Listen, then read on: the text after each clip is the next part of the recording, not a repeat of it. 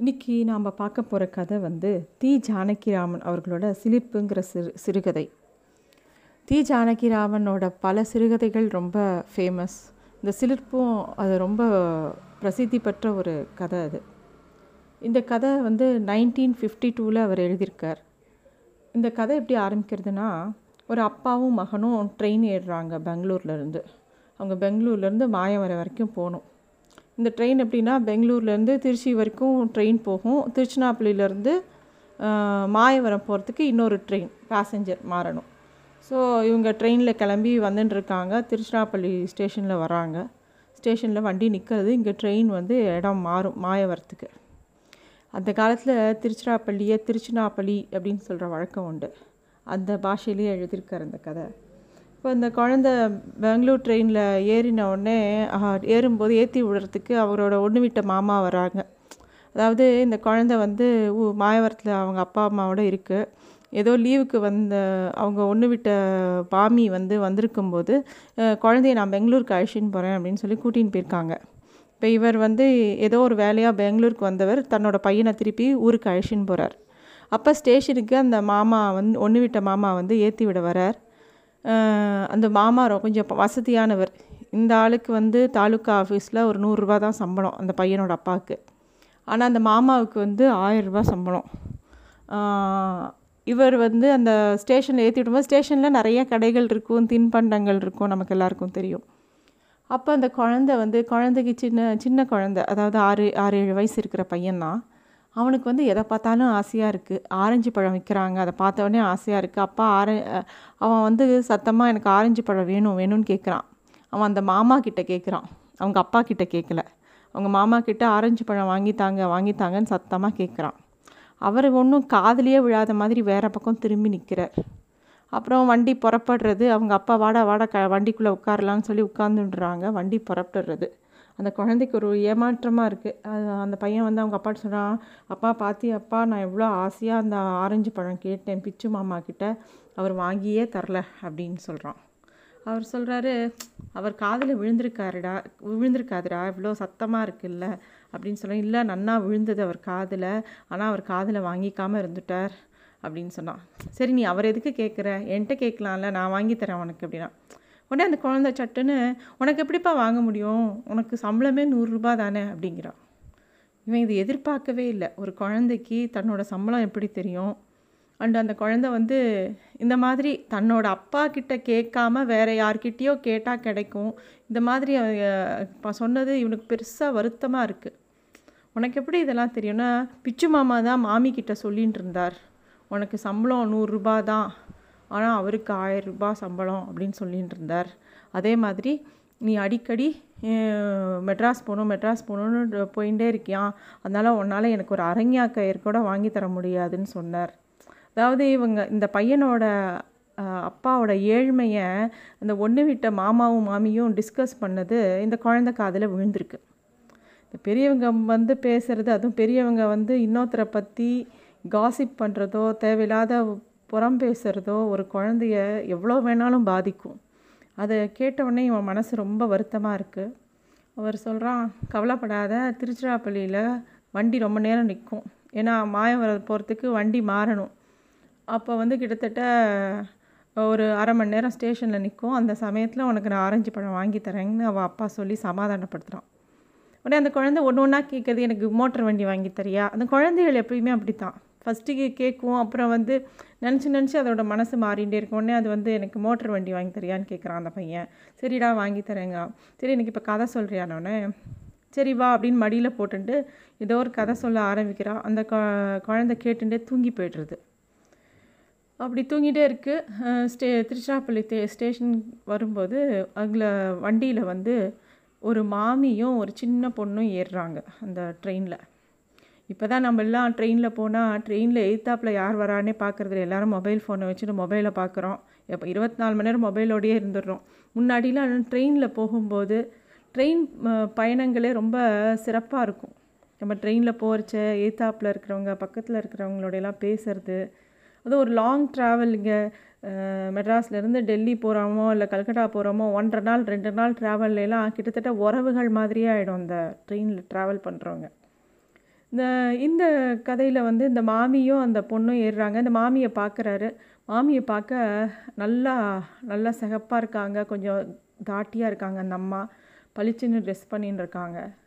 அவங்க கூட அந்த பொண்ணு அவங்களுக்கும் சம்மந்தமே இல்லாமல் இருக்குது அந்த பொண்ணு வந்து சாதாரண சீட்டி பாட்டை பாவாடை போட்டு ஒரு பத்து வயசு பொண்ணு.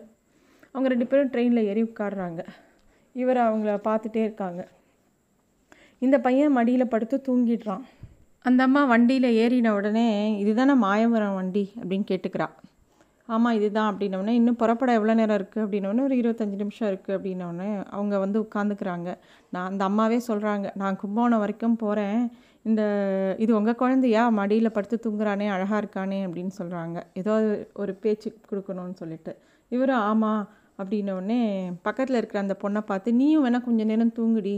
இன்னும் நீ வந்து நாளைக்கு ஃபுல்லாக வேறு ட்ராவல் பண்ணணும் அப்படின்னு அந்த அம்மா சொல்கிறாங்க இவருக்கு வந்து அந்த இப் அப்போ தான் அந்த பொண்ணை பார்க்குறார் அந்த பொண்ணுக்கு ஒரு எட்டு வயசு இருக்கும். மாநிறமாக இருக்குது ரொம்ப ஒல்லியான தேகம். குச்சி குச்சியாக இருக்குது கை காலெல்லாம். நல்லா ஒரு சீட்டி பாவாடை ஒரு சிவப்பு பூ போட்ட ஒரு சட்டை போட்டுருக்கு கையில் கழுத்தில் ஒரு கண்ணாடி கண்ணாடி முத்து மாலை மாதிரி கண்ணாடி மாலை மாதிரி ஒன்று போட்டுருக்கு அப்புறம் வந்து கையிலேயே அது வந்து தனக்கு இன்னொரு செட்டு ட்ரெஸ்ஸு ஒரு பாவாடையும் சட்டையும் சுருட்டி கையில் வச்சுட்டுருக்கு பார்த்தா அந்த பொண்ணுக்கும் அந்த அம்மாவுக்கும் எந்த சம்மந்தமும் இருக்கிற மாதிரியே தெரியல. இதை எப்படி கேட்குறதுன்னு அவருக்கும் தெரியல. அப்போ பார்த்து ஒரு வாழைப்பழக்காரன் வரான். அவன்கிட்ட ஒரு சீப்பு வாழைப்பழத்தை வாங்கிட்டு அந்த ஒரு பழத்தை பிரித்து அந்த பொண்ணு கையில் கொடுக்குறாரு. அந்த பொண்ணு ரொம்ப தயக்கத்தோடு வாங்கிக்காமல் இருக்குது அந்த அம்மா வந்து இல்லை வாங்கிக்கோ சாப்பிடு அப்படின்னோடனே டபக்குன்னு அது வாங்கி உரித்து வாயில் போட்டுக்கிறது. அப்போ வந்து உடனே அவர் கேட்குறாரு எங்கே எந்த ஊருக்கு போகுது இந்த பொண்ணு? அப்படின்னோடனே கல்கத்தாக்கு போகிறா அப்படின்னு சொல்கிறாங்க கல்கத்தாக்கா? அப்படின்னு இவருக்கு ரொம்ப அதிர்ச்சியாக இருக்குது இத்தினூண்டு பொண்ணு கல்கத்தாக்கு போகிறதா அப்படின்னு. ஆமாம் எங்கள் பக்கத்தாத்து மனுஷா ஒருத்தர் பே அவர் வந்து ஒரு பெரிய ஜட்ஜு அவரோட மச்சினர் வந்து கல்கத்தாவில் வந்து ஒரு பெரிய வேலையில் இருக்கார். மாதம் மூவாயிரரூபா சம்பளமா? அவாத்தில் குழந்தைகள் இருக்குது அதை பார்த்துக்கிறதுக்கு பொண்ணு இந்த பொண்ணை அனுப்ப போகிறோம் அப்படிங்கிறார்.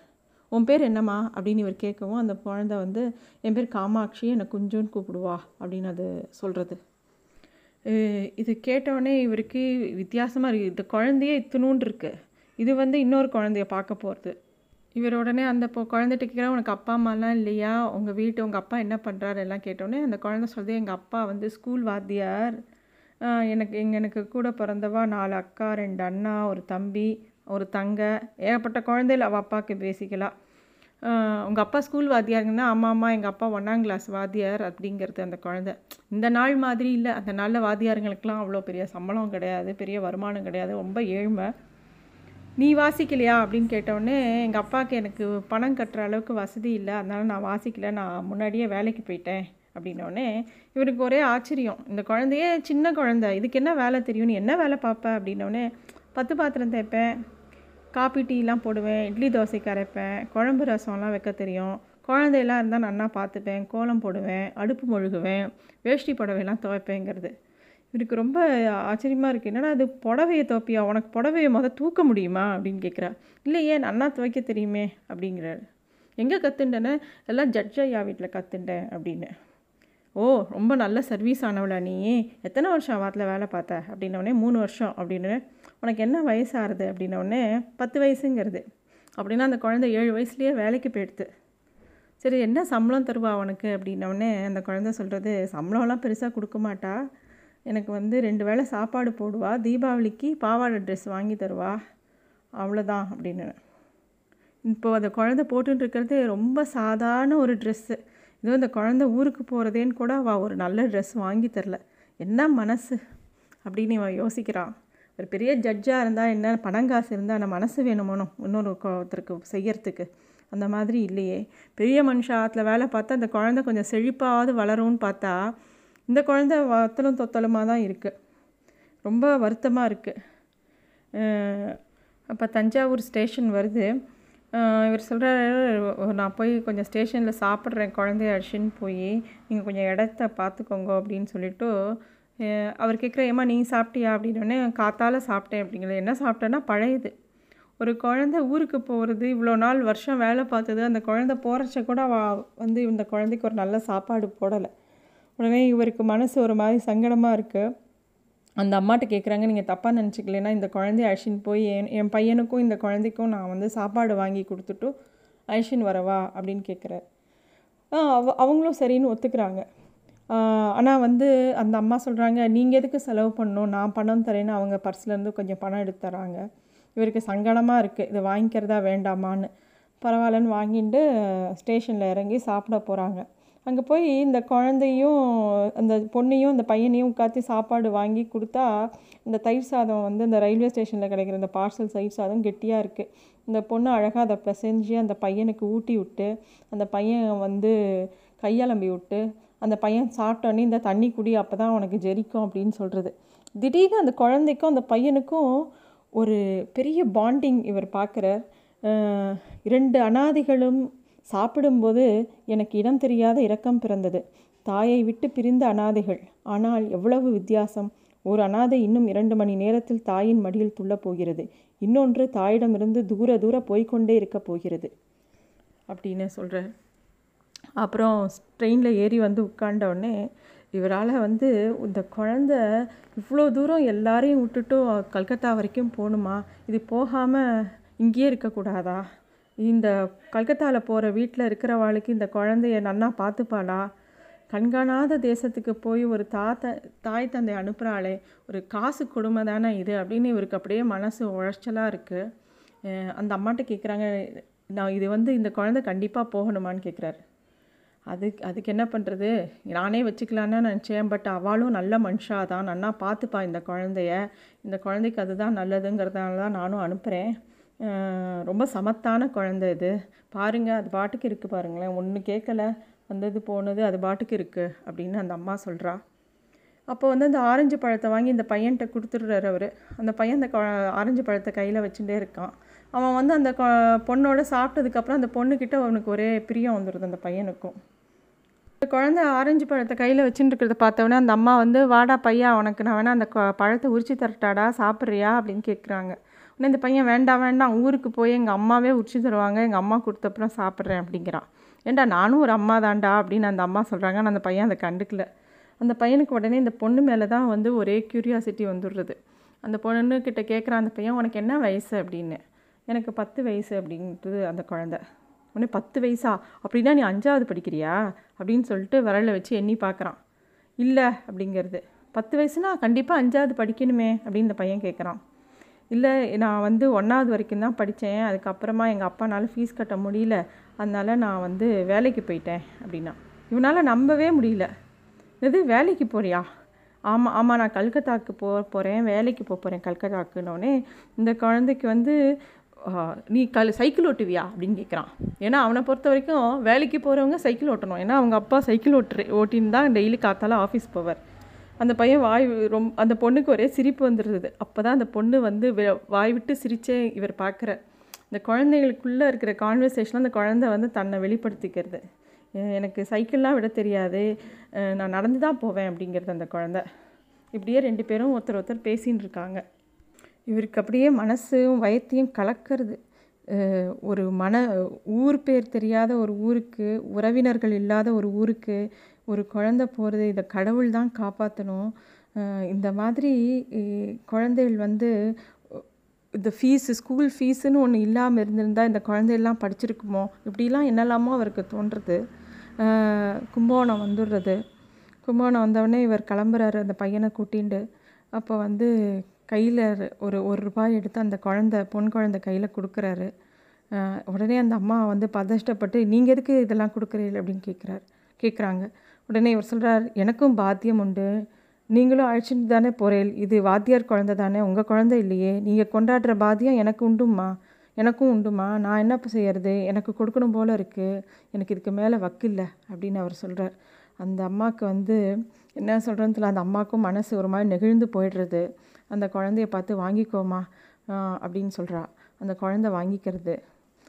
அப்புறம் அந்த பையன் அவன் பையனை தூக்கிட்டு கொஞ்சம் தூரம் நடந்து வரான் அந்த பையன் திடீர்னு அப்பா இந்த ஆரஞ்சு பழத்தை அந்த அக்காவுக்கு கொடுத்துட்டு வந்துடுவா அப்படின்னு கேட்குறான் ஓ குடேன் என்னையும் கேட்குற தாராளமாக குடேன் அப்படின்னு அவர் சொல்லுவோம் அந்த பையன் ஓடி போய் அந்த பழத்தை கொண்டு போய் அந்த பொன் கையில் கொடுக்குறான். அந்த பொண்ணு வாங்கிக்க மாட்டேங்கிறது. அந்த பையன் வந்து அப்பா அப்பா வாங்கிக்க சொல்லுப்பா அப்படின்னோடனே இவர் வாங்கிக்கோ வாங்கிக்கோமா அப்படிங்கிறார். அப்புறம் ஒரு தயக்கத்தோடு அந்த பொண்ணு வாங்கிக்கிறது. சுவாமி நல்ல உத்தமமான பிள்ளையை பித்திருக்கேள் வாடா கண்ணு எனக்கு ஒரு முத்தம் கொடுத்துட்டு போ அப்படின்னு அந்த அம்மா கேட்குறா அந்த பையன் போய் முத்தம் கொடுக்குறான். என் மெய் சிலிர்த்தது.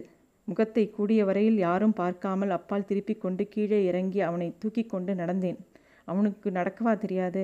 எனக்கு என்னமோ வாரி அணைத்து கொள்ள வேண்டும் என்று உடம்பு பறந்தது. தூக்கி எடுத்து தழுவிக்கொண்டே போனேன். உள்ளம் பொங்கி வழிந்தது. அன்பையே சச்சிதானந்தத்தையே கட்டித் தழுவுகிற ஆனந்தம் அது. இதுதான் இந்த கதை. ரொம்ப நெகிழ்ச்சியான கதை. நம்மளும் பல இடங்களில் இந்த மாதிரி குழந்தைய பார்த்துக்க வர குழந்த சின்ன பெண்களை வேலை செய்கிற பெண்களை எல்லாம் பார்த்துருக்கோம். நிலை கதையில் கூட கோமதி இந்த மாதிரி பல கேரக்டர்ஸை நம்ம அன்றாடம் பார்க்குறோம். இந்த விஷயம் வந்து ரொம்ப நெகிழ்வான ஒரு கதை. இதுக்கு மேலே நீங்கள் தான் வாசித்து இந்த கதையை அனுபவிக்கணும். தேங்க்யூ